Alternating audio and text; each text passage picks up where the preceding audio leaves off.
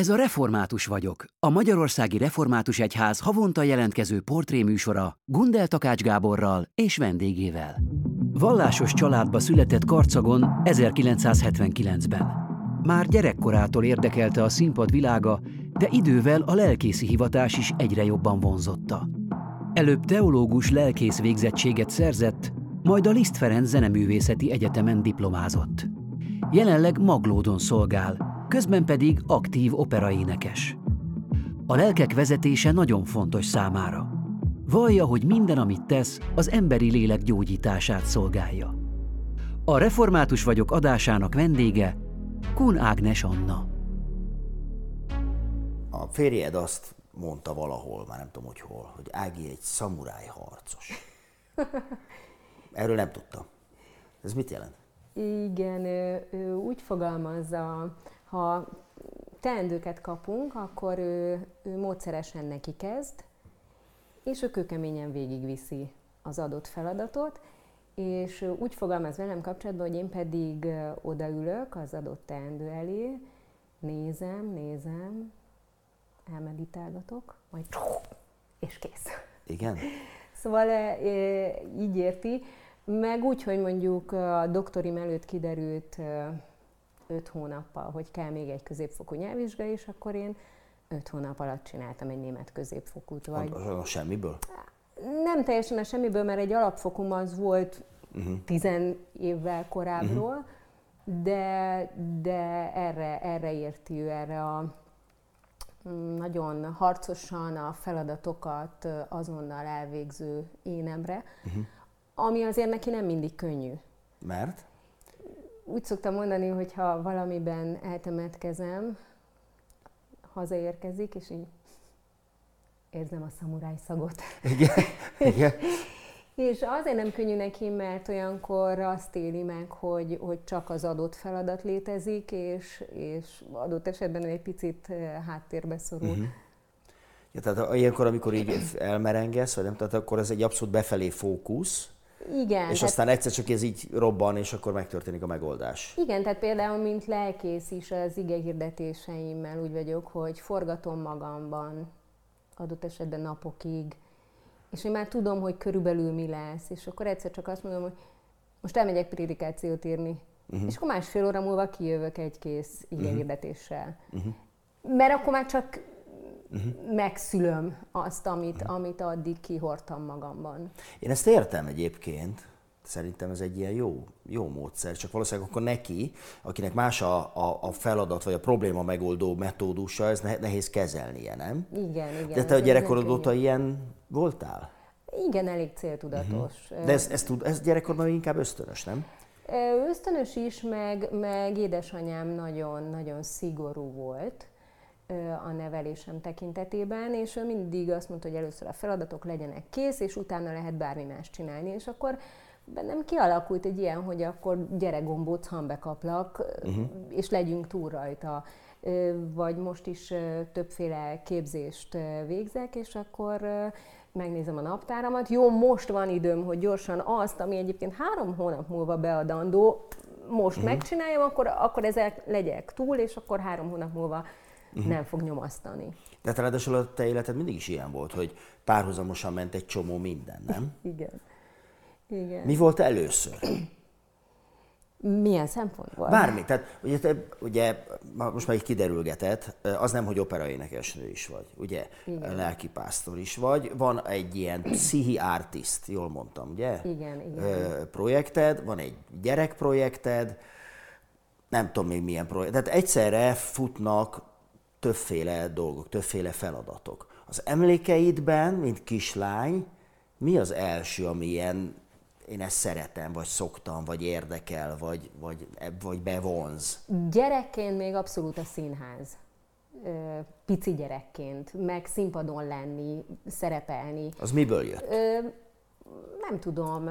Két és fél éves voltam, amikor elköltöztünk egy új helyre, és rögtön jött valamilyen óvodás ünnepség, ahol én egy, egy hosszú verset végigmondtam, a közönség döbbenten ült, hogy ilyen pici gyerek hogy mond ilyen hosszú verset, én pedig csípőre tettem a kezem, toppantottam, és közöltem, hogy na, tapsoljatok már.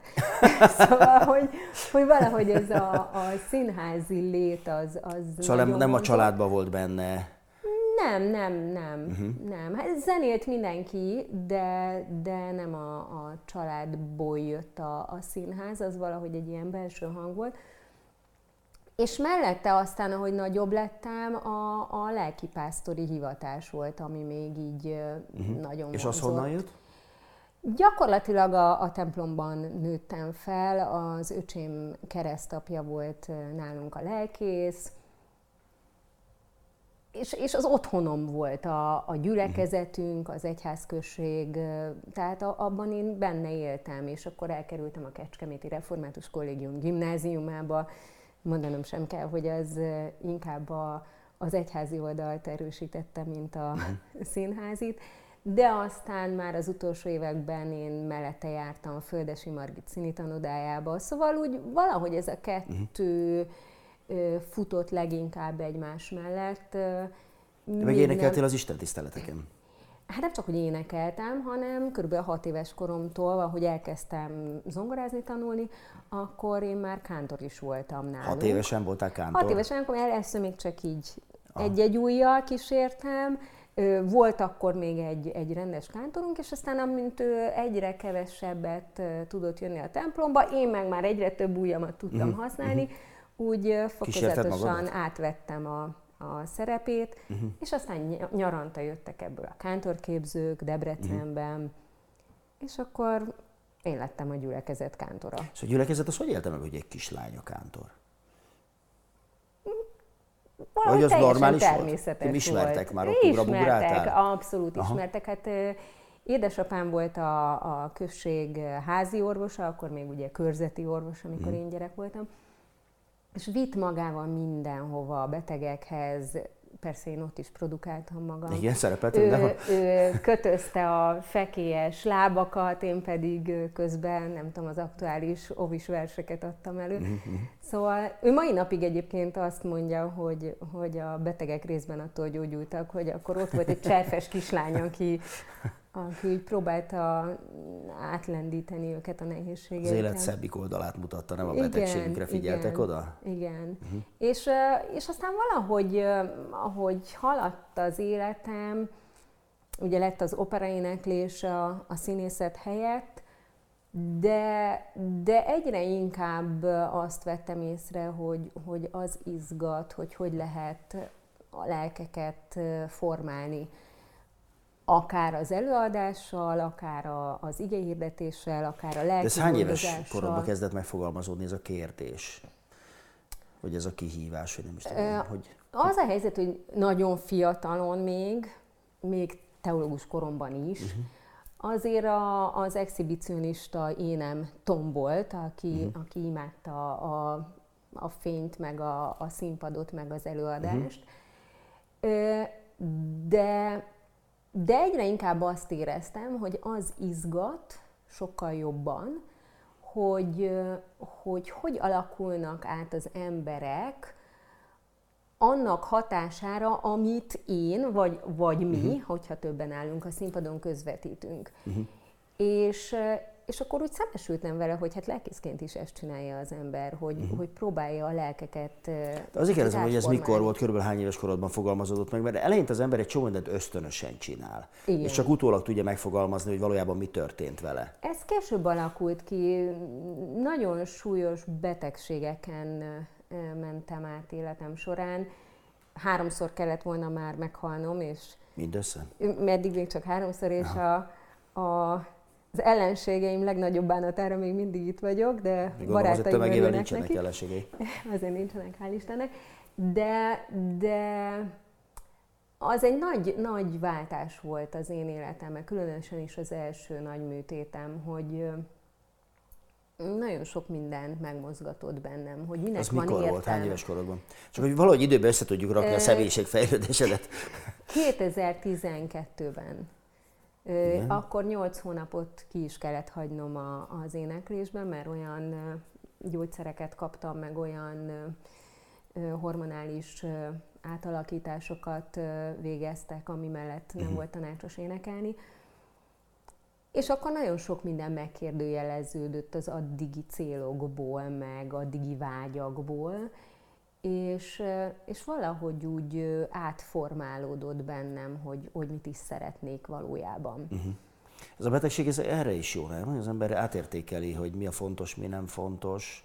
Igen, én azt gondolom, hogy minden, minden komoly krízisnek transformatív ereje van. Uh-huh. És akkor itt a, az egyéntől függ, hogy, uh-huh. hogy felfelé uh-huh. vagy lefelé megy az adott irányban.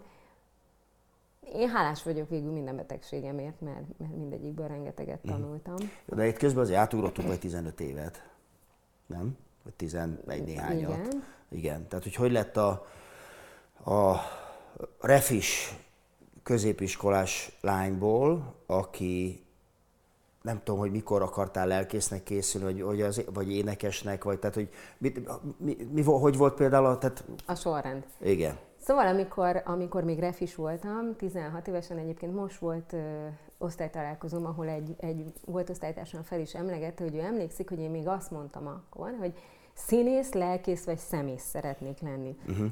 Aztán 16 évesen a szemész az úgy kiesett a pixisből. Orvosapuka nem forszírozta? De szerette volna. Uh-huh. De nálunk egy, egy kérése volt apának, hogy még az érettségi előtt legyen egy kántor diplomám. Igen, Mert akkoriban még, még Budapesten és Debrecenben nyaranta voltak a kántorképzők, és ott képezték a kántorokat. Uh-huh. És így én nyaranta jártam Debrecenbe. Uh-huh. Azóta legtávolabb. és érettségi előtt végül is meg is csináltam ezt a, a kántor diplomát, ami mm, talán tiszteletadás is volt a kántortanító nagypapám uh-huh, felé. Uh-huh. De nagy hasznát vettem, hogy mégis, még, még be se fejeztem a gimnáziumot, és már is van egy diplomám, ha úgy tetszik. És ezen az utolsó kántorképzőn, amit Karaszon Dezső vezetett, kitalálta ő, mint a, a kántorképző igazgatója, hogy legyen kötelező hangképzés. És mm. itt azt mondták, hogy hát nekem olyan ének hangom van, hogy ezt érdemes lenne képezni, mm. és arra gondoltam, hogy mind a színésznek, mind a lelkésznek tökéletes, hogyha ha mm. tudja vezetni a gyülekezetet, vagy a színpadon jól énekel. Akkor a színi álmaidat azért nem temetted el teljesen. Ne, akkor még teljesen. Akkor még akkor az éneklés nekem eszembe se jutott, Aha. mint hivatás. Tehát én akkor színésznő szerettem volna lenni, Sota Irénnel a szobám falán, szóval Igen, ő volt a... abszolút. De miért, miért pont a Sota? Sota? Abszolút más figura vagy, mint ő. Nem tudom, nekem ő egy ilyen Aha. abszolút idol volt. Uh-huh, uh-huh. És, és akkor elmentem énektanárhoz, aki viszont azt mondta, Schulz Katalin, hogy na édeském, akkor adjatok egy évet, mondta a szüleimnek, és én egy év alatt felkészítem a gyereket a zeneakadémiára. Édeském? Igen. és, és akkor apukám azt mondta, hogy fiam, van három egyetem, a teológia, az orvosi, meg a jogi kar, majd ha valamelyiket elvégezted, akkor utána dalolázhatsz. Ez miért volt ennyire ellenálló a dalolászással, ért a színházal kapcsolatosan? Nem is tudom, talán, talán egy olyas mi volt benne, hogy az, az nem annyira megbízható, ő négy lábbal áll a mhm. földön. Tehát egy abszolút földtípusú ember, és hiába ö, milliószor jobb zenei képességei vannak, mint nekem valaha is lesznek. Tényleg? Ö, de ő sem ment zenésznek. És miért? Hanem orvos lett. Mert nem engedték, vagy? Szerintem a szülei engedték is volna. Valamiért neki ez, ez fontos volt. Mm. És aztán így, így nekem a teológia, miután lelkész akartam lenni, ezért teljesen adott út volt. Uh-huh. És akkor a teológia mellett tanultam énekelni, és ekkor már tudatosan magánéneket. Tehát ekkor már nem a, uh-huh. nem a, a színészi vonal felé kacsingattam, és azt mondtam, hogy ha a teológia után felvesznek a zeneakadémiára, akkor az is az én utam. Ha nem, akkor, akkor megyek lelkésznek uh-huh. azonnal. És akkor felvettek első körben, legmagasabb pontszámmal, és akkor mondtam, hogy hát akkor most, most oda is kell menni, és akkor a Zeneakadémia első két éve alatt segédlelkész voltam, Az Már utolsó... befejezted a teológiát. Igen, uh-huh. az utolsó három év alatt pedig a doktori iskolába jártam a teológián. Szép elfoglaltságaid voltak akkor, igen. Jó ösztöndíj volt. Aha, aha, aha. igen, és akkor ószövetségkutató lettem a teológián. Uh-huh. Ez Karaszon Istvánnak köszönhető, aki szerintem korunk legzseniálisabb tudósa, uh-huh. és, és Magyarország csodája. Úgyhogy ezt minden, mindenhol elmondom, mert, uh-huh. mert egy, egy zseninek tartom. És ő belépett negyed évben a, az osztályterembe, a teológián, és, és azt mondtam, hogy hát én ettől az embertől akarok tanulni. Uh-huh. És akkor így lettem ószövetséges. Ószövetséges? Ez egy külön igen. kategória? Igen, hogy ki az igen, ószövetséges? Igen, igen. Aha. De aztán most megint ugrunk persze az időben, de a, ugye, amikor volt a reformáció 500, igen. akkor meg fölkértek téged, hogy írj egy, egy... Kommentárt az énekek énekéből. Aha. Mert uh, már nagyon régi a jubileumi kommentárunk, ugye, az 450-re mhm. jött ki, azt hiszem, és nem akarok butaságot mondani, és elhatározták, hogy a, az 500 az éves évfordulóra kihozzuk az új jubileumi kommentárt, uh-huh. na mhm. most ez még mindig nem jött ki sajnos. Uh-huh. Miért? Nincs kész? Csúszások, vagy? Csúszások uh-huh. voltak a szerzőknél. Én időre leadtam, a szamuráj. Uh-huh. Szamuráj leadta szamuráj időre? időre leadta. és, és aztán végül is az, az fontos gerince lett a, a későbbi diszertációmnak. Uh-huh. Mert hogy a diszertációm az az énekek éneke fordítása, magyarázata, és hatástörténete a kortárs magyar zeneművészetben. Uh-huh. És hú, ez most lehet, hogy ez egy külön műsor, lehet, hogy ebben nem kéne belemennem, de ugye az énekek énekéről annyi vita van, hogy az tulajdonképpen micsoda, és hogy hova kéne tenni, és Gyönyörű mi a erotikus gyűjteménye. Hogy mi? Gyönyörű erotikus gyűjtemény.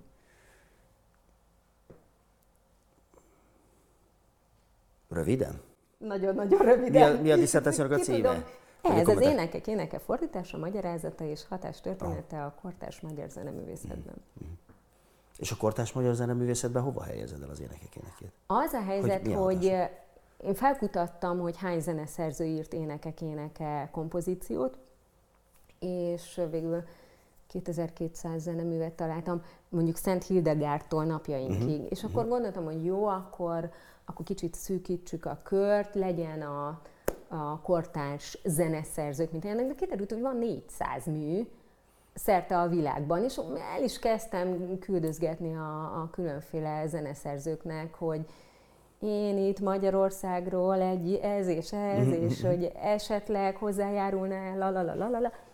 Rájöttem, hogy akkora anyag, hogy, hogy ez gyakorlatilag egy, nem tudom, életet rá lehet szállni, és akkor mondom, ho, ho, hova szűkítsem tovább, és azt mondtam, hogy jó, akkor a magyar uh-huh. zeneszerzők, akik élnek, és amikor írtam, akkor még Szönyi Erzsébet is élt, ő volt a, a legidősebb a uh-huh. kollekciómban, és, és a legcsodálatosabb zeneszerzőink nyúltak hozzá, mint például uh-huh. Orbán Gyuri és, és társai, uh-huh. úgyhogy jó kis anyag. Jó, jó van, aki jönne, akkor ez az anyag, mert nagyon érdekes. Ha már itt tartunk egyébként, ha bocsánat, hogy egy kicsit magamról beszélek, hogy én sokat tanul, küzdök a zsoltárokkal, az énekekkel. Én tanultam zenét, nyilván nem ezen a szinten, zongoráztam, kottát olvasok, stb. És egyszerűen az az érzésem, hogy van olyan, sok olyan zsoltár, ami zeneileg nem jó, és nagyon még több, aminek a prozódiája abszolút. Tehát rosszul van De magyarra. Most te az énekeskönyvről beszélsz. Igen, igen, igen. Nem a bibliai zsoltárosokról, hanem az énekeskönyvről beszélek de mégis olyan kultúr Igen, hogy... igen, igen, de te zeneileg ezeket abszolút az a helyzet, Sose fáj. hogy az a helyzet, ez egy nagyon érdekes kérdés. Mindig elmesélem, hogy amikor én a Hárit énekelem, az őrzsét, nyilván nem a Hári János, akkor eszembe jut a kecskeméti osztályom. Ugyanis szegény énektanárunkat, Mikesi Tibort azzal bosszantottuk, hogy minden sor végére oda nyomtuk, hogy cikk. Még arra a sorra is, ahol nem is cikk a, a sorvég. És hogy énekelhettem én akármilyen fantasztikus kórusokkal a hátam mögött, a Sej nagyabonyban csak két torony lá cikk Aha. nótát, hiányzott a fülemből a rosszul beidegződött cikk. Húha. Na és a zsoltárokkal is valami ilyesmi van, hogy egész kicsi gyerekként megszoktam, hogy rossz prozódia, rossz ritmus, de, de ha már el akarom mondani jó ritmussal, akkor hiányzik az a szövegugrás, uh-huh, uh-huh. mert annyira rögzült a régi.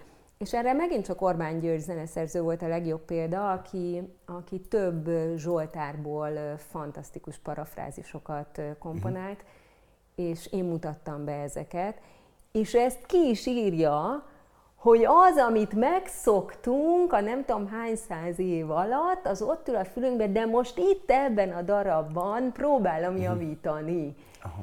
És, és akkor az ember újra és újra rácsodálkozik, hogy jé, tényleg, de már úgy megszoktuk. És szerintem ez inkább azoknak üti meg nagyon a fülét, akik először jönnek be, és mint a szép híves patakra.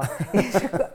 igen, igen, nem tudom, nem. Én azt én csalni szoktam, és akkor olyankor csak a verset mondom magamban, uh-huh. csak a szöveget mondom, mert az meg fontos, hogy, hogy megérkezem. Na mindegy, ennyit erről, de hogy hogy, hogy tudtad összerakosgatni az életedet, amikor ugye beindult az opera, és ugye mai napig is dolgozol lelkészként, és akkor még nem volt gyermeked. Igen, ez először nem volt könnyű, megint Karaszon Istvánhoz kanyarodom vissza, mert 2009-ben, amikor már befejeztem a doktorit 2008-ban, és a Zeneakadémiát is ugyanakkor, egy évvel később az Esperesem, Takaró András, nagy tisztelet úr, hívott, hogy hát el kéne dönteni, hogy akkor most mi lesz. Uh-huh.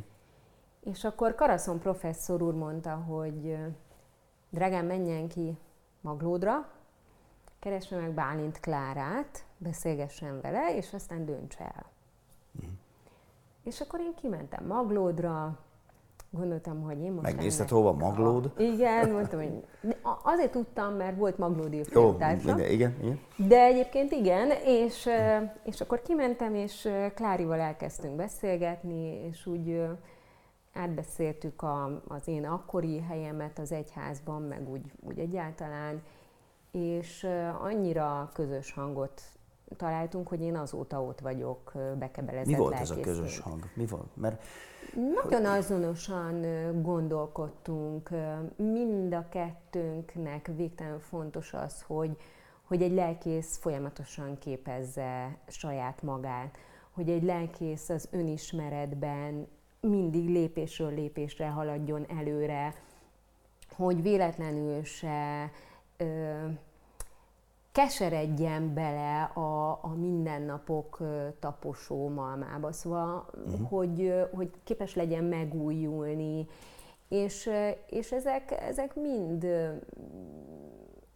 nagyon azonosan gondolkodtunk ezekről. Uh-huh. És akkor mondta, hogy ő nagyon boldog, hogyha én oda megyek hozzá, és következő héten én már ott igét hirdettem, a gyülekezet végtelen nyitott volt, befogadó, egyáltalán nem zavarta őket, hogy én énekelek, mert ugye ez a bekebelezett lelkészség, ezt nem mindig szokták uh, tudni, hogy mit jelent. Én még nem hallottam ezt a kifejezést, de ez több ez, ez annyit is jelent, tőle. hogy a keblére von egy gyülekezet, uh-huh. ezért bekebelezett, uh-huh és az adott lelkész a gyülekezetben végez szolgálatokat, esket temet, keresztel, uh-huh. igét hirdet, de nem ő az állandó lelkész.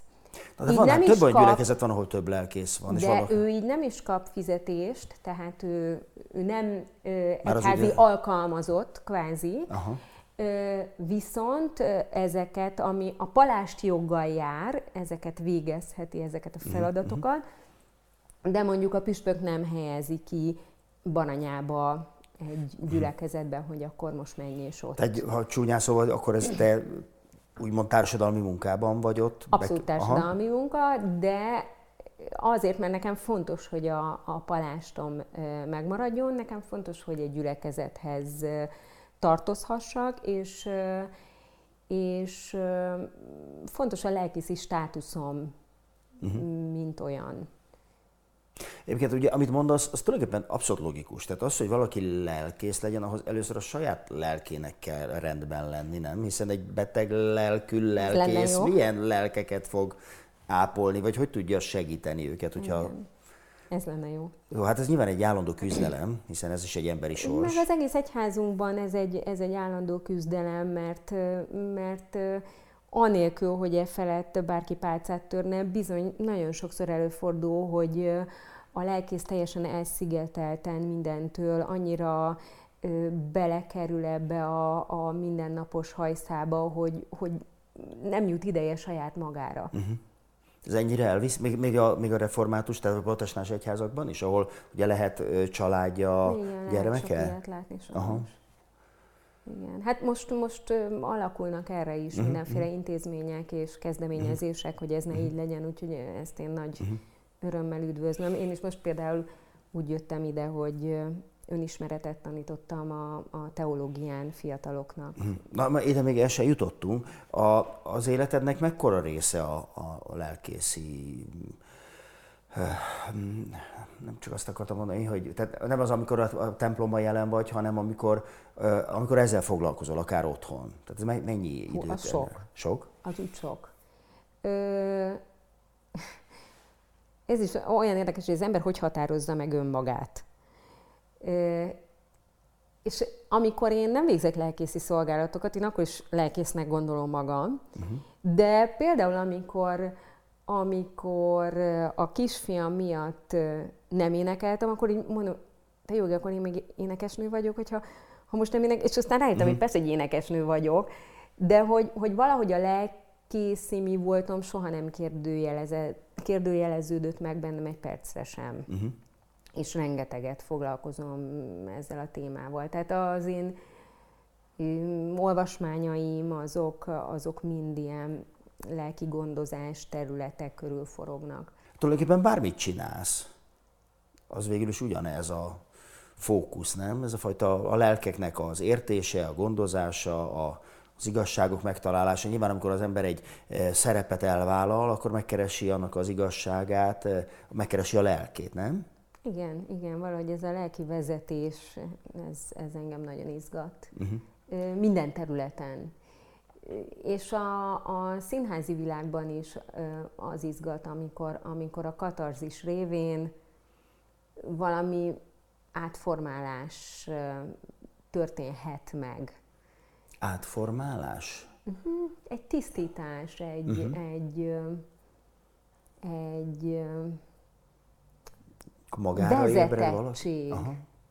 Igen, tehát uh-huh. szoktam, amikor megkérdezték, hogy hogy lehet az, hogy énekes és lelkész, akkor mondtam, hogy ha jól csinálja az ember, akkor mind a kettő a lelket vezeti, de ehhez hozzájött aztán az én többi, többi arcom, ami meg mind ugyanerről szól. Van még egy közös dolog szerintem az, hogy te is, általában a művészek, az újságírók, és azt mondom, hogy ide kell vegyem a tulajdonképpen a lelkészeket is, hogy történetmesélő ember vagy. A forma más, a fókusz más, az, az eszencia más, de valójában történeteken keresztül mutatunk meg sorsokat, tragédiákat, komédiákat, példákat, jó példákat, rossz példákat, tehát igen. Igen, és hát nem véletlenül, hogy a drámára is azt mondták, hogy akkor jó, hogyha katarzis van, tehát uh-huh, ami uh-huh. ugye egy megtisztulás. Uh-huh és az is a történet révén, vagy ha uh-huh. egy jó könyvet olvasol, akkor uh-huh. ugyanezt élheted meg. Operaénekes nőként nagyon egyszerű a visszajelzés, tapsolnak a végén. Ha sokáig, akkor nagyon jó volt. Lelkészként? Érdekes, mert én nagyon meghatódom, amikor tapsolnak másnak. Uh-huh. És amikor nekem tapsolnak, valahogy olyan van benne az, a, az a legkevésbé komfortos része a színpadon létnek. De Valahogy miért? ezt nem szeretem. Nem tudom megmagyarázni miért. És De van egy két hogy megérdemled-e? Nem, hanem valahogy nekem az már nem... nem... Zavarba hoz? Igen, hogy az már nem, nem tartozik uh-huh. hozzám. És akkor anyukám mindig mondja, hogy de hát ezzel köszöni meg a művész a közönségnek, hogy a közönség kibírta, meg, meg ugye egyáltalán. De valahogy Szóval például meghajolni, és azt meg kellett tanulnom, hogy én szépen meghajoljak. Valahogy az, az nekem már nem tartozott hozzá. És... Ilyen szempontból nem vagy művésznő? Nem, aki habzsolja a tapsot, a virágot az öltözőnbe, az ajnározzanak, stb. Az nem ilyen? Az nem? Nem. Nem. És tudom, ez, ez, ez nagyon hozzátartozna a pályához, de, de nálam nem. Uh-huh. És és akkor viszont a templomban? És a lelkészként pedig, hát a mi gyülekezetünkben az a szokás, egyébként sok gyülekezetben, hogy a lelkész kimegy az Isten tisztelet végén a, az ajtóba, és akkor kezet fog a, uh-huh. a gyülekezeti tagokkal, és nekem az az a nagyon jó, amikor azt jelzik vissza, hogy na most valamit megértettek, vagy most volt uh-huh. egy olyan üzenet, ami, ami nekik fontos, vagy akár megírják később, hogy, uh-huh. hogy na ez a gondolat, ez most segített tovább jutni. Uh-huh. Tehát e, ez jobban izgat. Uh-huh. Uh-huh. Sokkal jobban. Hát igen, hogy célba értél. De nagyon érdekes, nem tudom, hogy te találkoztál-e vele, de ö, valahogy az ember ö, az Isten tiszteleten, vagy csak akkor, amikor az Úr vacsoránál kap egy igét, valahogy az mindig célba talál valahogy úgy mindig megtalálja az ember. És nyilván ahányan vagyunk, annyi félék vagyunk, de valahogy, valahogy mindig úgy alakul, hogy van egy igen. olyan része, legalább, ha más egy, egy pici, amit el tud vinni az ember. Igen, igen. Amikor te készülsz, akkor mennyire tematikusan készülsz? Jó, nyilván a sátoros ünnepeknél nyilván adott, de mondjuk egy átlagos hétvége, egy átlagos vasárnapi Isten tiszteletre. Hogy van az, hogy, hogy mi, mi múlik, hogy miről fogsz beszélni? Nekem nagyon fontos a, a mindenkori hitelesség.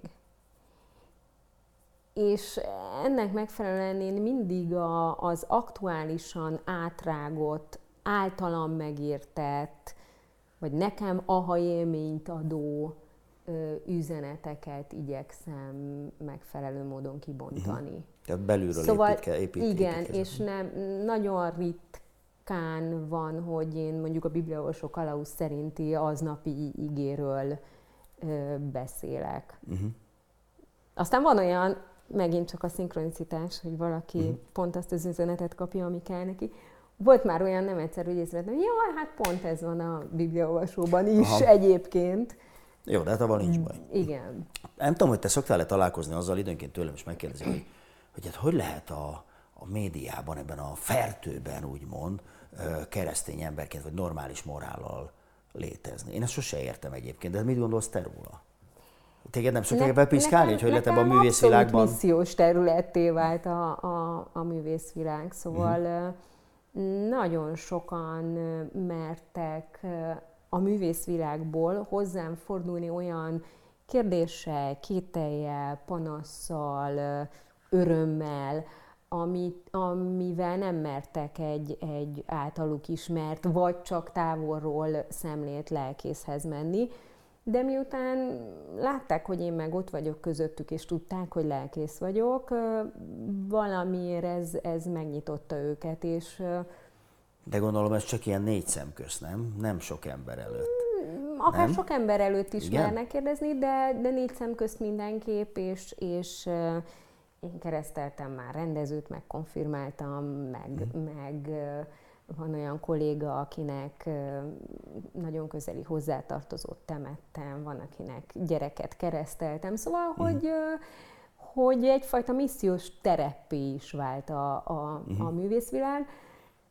Először furcsán néztek, és nem mondom, hogy nem volt olyan rendező, aki, aki élből elutasított, és azt mondta, hogy ő nem hajlandó olyan emberrel dolgozni, akinek erkölcsi értékrendje van, és ez a csaj egy kész, úgyhogy neki nyilván van, úgyhogy ő velem nem dolgozik. Ez szóval beteg, volt ilyen beteg is. Igen. Volt ilyen is, de, de tulajdonképpen hamar elfogadták, uh-huh. hogy, hogy lelkész vagyok, és, uh-huh. és nem csak csodabogárként nézték, hanem egy idő hmm. után elkezdtek. Nyilván van egy csomó előítélet, nem? Hogy ez itt majd biztos Igen. fog ájtatoskodni, meg nem tudom. De mondjuk ez az opera, vagy ez a művészvilág ugye azért nehéz, mert a, az átlagosnál több a, a, az egyfőre jutó, vagy a százfőre jutó ego erős ego, ugye? És akkor ugye a kénekli a főszereplet, kiáll elő, kiáll hátul, stb. Szóval ez egy nyilvánvaló ego harc, és ez nem olyan, mint a 100 méteres síkfutás, hogy aki a leggyorsabb, az fog beérni, hanem, hát itt azért sok, sok minden tört. Tehát sok embert próbáló helyzet Igen. van a háttérben. Most, ahogy így beszélgettünk, eszembe jutott, hogy, hogy a hangfajom is már egyfajta alázatra tanít, mert ugye a szoprán mindig a, a primadonna, és a, uh-huh. igen, így is mondták, hogy aki a mezzo, az a seconda donna, tehát csak a második. Uh-huh. És akkor az embernek jó, van egy-két szerep, amit a seconda donnára írtak, Aha. de, de hogy alapvetően valahogy megtanultam a pályám során, hogy azáltal, hogy eleve egy mezzo-szoprán vagyok, eleve nem én vagyok a, a, a, a first lady, Igen.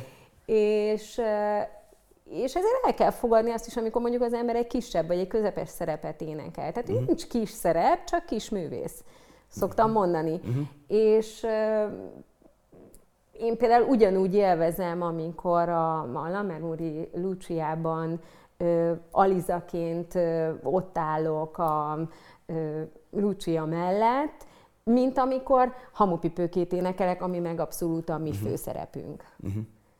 De igen, ezek, ezek érdekes kérdések. Szóval a, az opera világban az, hogy ki mit gondol a, a saját művészetéről, ki mit gondol a közös összművészetről, az nagyon eltérő. Uh-huh.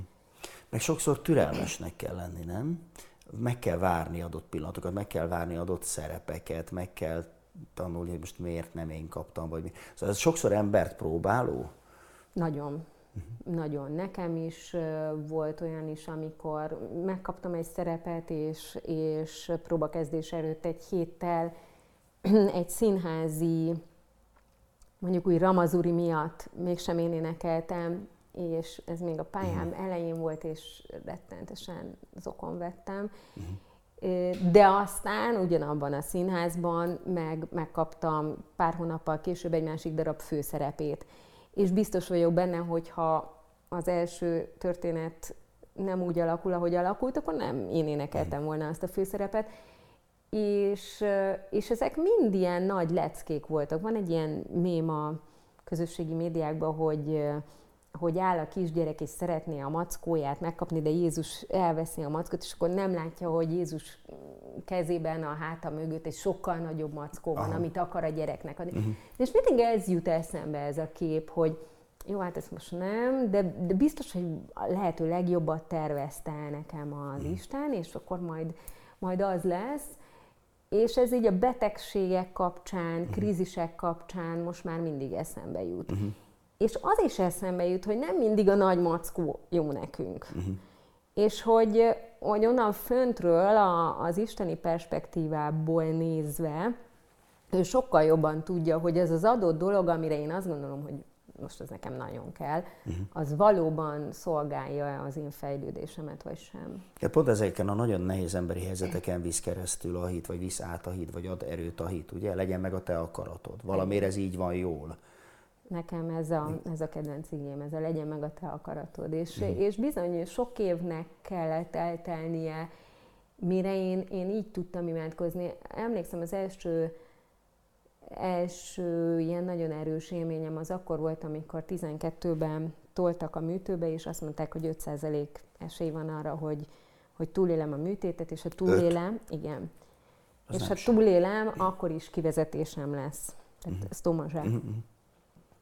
És akkor, ahogy megláttam a, a, a liftajtó fölött az órát, ez, tudod, vannak pillanatok, amikor beégnek az mhm, mhm. agyadba, és megláttam az órát, és akkor oké, okay, legyen meg a te akaratod, és az lesz nekem a legjobb. Uh-huh.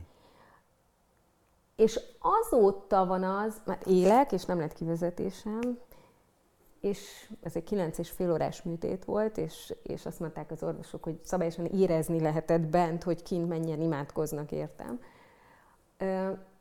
Szóval azóta a pillanat óta van az, hogy én már nem úgy imádkozom, hogy a Istenem, holnap legyen a boltba, nem tudom én, túros csokoládé mm-hmm. laktózmentesen, mert akkor meg tudom venni, hanem, hanem hogy az, hogy, hogy legyen meg a te akaratod, és én azt el tudjam fogadni. Mm. És az lesz nekem a legjobb, akkor is, ha most még nem mm. látom, hogy az miért jó. Mm. Most ennek a történetnek egy nagyon szép epizódja a te kisfiatnak a születése. Igen. Mert hát ott talán még 5% esése volt, hogy neked ott gyermeked semmi. lehet. 19 tavaszán azt mondták, hogy utoljára próbálkozhatunk meg ezzel a gyerek projekttel, ahogy manapság hívják. és hogy utoljára kapunk hat hónap esélyt, de tudjak róla, hogy, hogy az életemet kockáztatjuk, nagyon szigorú havi ellenőrzés, hogy hogy, hogy haladunk, stb. És mondtuk, hogy jó, belevágunk, és négy hónap múlva, augusztus 29-én azt mondták, hogy kísérlet vége, jön vissza a betegség, úgyhogy próbálkozást abba hagyni, és értsük meg, hogy soha az életben nem lesz gyerekünk. Pont. Uh-huh. Én hazamentem, jól kisírtam magam, és mondtam, hogy akkor én majd nagy népek anyja leszek. Nagy népek anyja? Igen, Igen. és akkor majd valami más úton, módon fogom szolgálni az emberiséget, és megvettem a, az összes létező könyvet a, a, az új becsípődésemhez, ez konkrétan a komplex művészetterápia. Uh-huh. Harmadikán megvettem a könyveket, és negyedikén a kisfiam befúrta magát, és mai napig azt mondják a, a professzorok, hogy őre nincs emberi magyarázat. Uh-huh.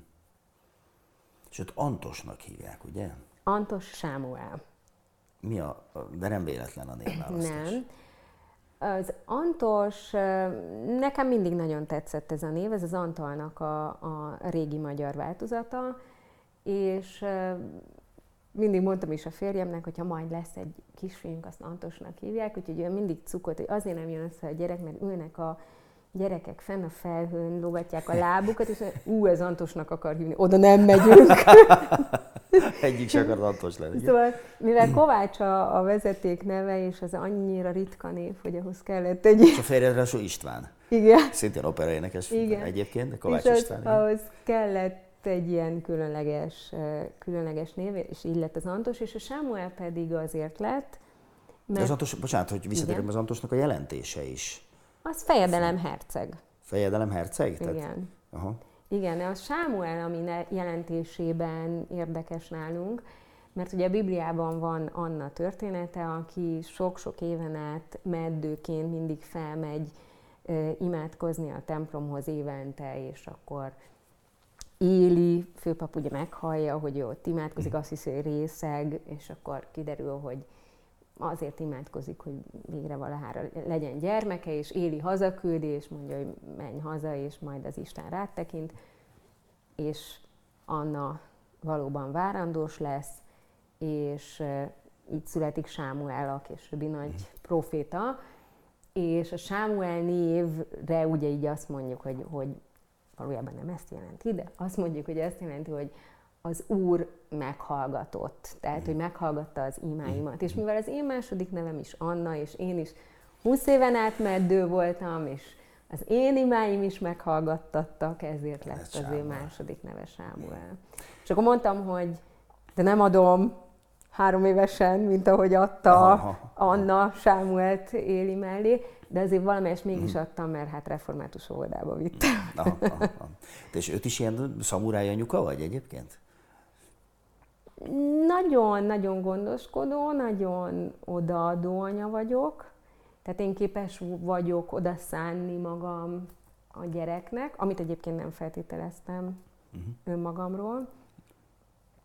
Mm, de azért vannak elvárások, tehát nem, nem az zajlik, hogy a gyerek eldönti, hogy ő mit csináljon. De nem vagy annyira rigorózus, mint mondjuk az apukát, hogy ennek így kell lenni, úgy kell lenni? Apukám nem volt rigorózus, csak ebben a, csak ebben a, tanulásban? a, a kérdésben. Nálunk anya volt a, a roppant szigorú szülő, de ő annyira, hogyha négyest vittem, akkor már balhé volt, Ajaj. tehát hogy ő nagyon. Én ennyire nem vagyok szigorú, meg abban hiszek, hogy, hogy már pici korban mindent meg lehet beszélni. Uh-huh. A gyerek szintjén. Sokat beszélgetsz? És, és sokat beszélgetünk, uh-huh. mondjuk neki be nem áll a szája uh-huh. onnantól kezdve. De ez a, a gyereknevelésnek az elsődleges módszer, sokat kell beszélni. És, és nincs kütyüzés nálunk, uh-huh. hanem rengeteg mese van, együtt rajzolás, gyurmázás, szabad levegő. Szóval próbálok neki, ha már ilyen nagy csodát kaptam, és uh-huh. ekkora kegyelemben részesültem, méltatlanként, uh-huh de elhívottként, uh-huh. akkor, akkor úgy gondolom, hogy kutya kötelességem neki mindent megadni, uh-huh. amit csak tudok. Igen, de azért benned van a benga, mert közben ugye éneklés, lelkészkedés, gyermek, és akkor még itt van ez a művészetterápia is. Igen. Ez, ez ezt, mind ezt, befér? Ezt Nálad nagyon... 24 óra egy nap? Igen. Ez miért fontos neked? Ez ugyanaz, mint az eddigiek, csak azt gondolom, hogy énekesnő az ember egy ideig lehet. Uh-huh. Tehát ha nem, gyereke, ha nem lenne gyerekem, akkor is lenne még tíz jó évem. Uh-huh. Ö, de így meg, meg én viszonylag sok időt szeretnék a gyereknek adni, tehát én nagyon-nagyon sok mindent visszaadtam a, az operában, meg nem vállaltam, amikor uh-huh. ő jött, mert, mert ő a legfontosabb. Uh-huh. És a, a művészetterápiás tevékenységemet pedig tudom az ő, aktuális feladataihoz igazítani, és így nem, nem veszek el tőle olyan időt, amire neki igazán nagy mhm. szüksége lenne. Például tavaly ősszel elég sokat énekeltem, és, és éreztem, hogy nem, nem volt jó neki. Uh-huh. A, a művészetterápiát tanultad, vagy csak összeraktad a lelkészi, nem, meg tanultam, a... Kül, tehát még, még külön rá... Tehát én a, abból is, abból is... Arról is papírod van. Igen. Igen, igen, igen. igen. Egy utolsó dolgot hadd kérdezzek, hogy ott a nyakláncon van egy ötös azon a medálon. Az, az nem jellemző, hogy ott olyan brillek szoktak lenni, meg kövek, meg mindenféle. Mi az Igen, az a hátulján pedig egy bibliai igehely van. Igen. Ez, ez az öt talentum. Igen. Ugyanis amikor, amikor ballaktam, akkor a szüleim azt mondták a bibliai talentum példázat alapján, hogy ők megszavaznak nekem öt talentumot, ugye a történetben van, az egy, van egy szolga, aki egyet kap, Igen, van a kettőt, meg van az ötöt. És ugye megszavazzák nekem az öt talentumot, de akkor én mind az ötöt kamatoztassam. Uh-huh. És talán ezért is van az, hogy én soha nem mertem egyik, egyik ujjamat sem elengedni, tehát uh-huh. mindegyiket az adott terület verőerén uh-huh. igyekszem tartani. Uh-huh. Úgyhogy ez, ez az én ötösöm. Mit tervezel? Mit kívánjunk neked? Vagy hova nézel? Vagy hova látsz most? Vagy... Hova látok? Rengeteg ötletem van, és rengeteg tervem van, de ha, ha kívánhatok, akkor, akkor legyen az, hogy, hogy el tudjam fogadni mindig azt, ami, ami az Isten terve velem. Hogy, hogy ezt megértsem, azt felismerjem, és, és mindig oda menjek, amit, ahol ő szeretne látni. Azt hiszem ez, a, ez az én kívánságom, és szeretnék majd egy, egy olyan öreg asszony lenni, aki, aki úgy megelégedett, aki, aki úgy beérkezett, és úgy a, úgy a helyén van. Uh-huh. Legyen úgy. Nagyon szépen köszönöm. Én is köszönöm.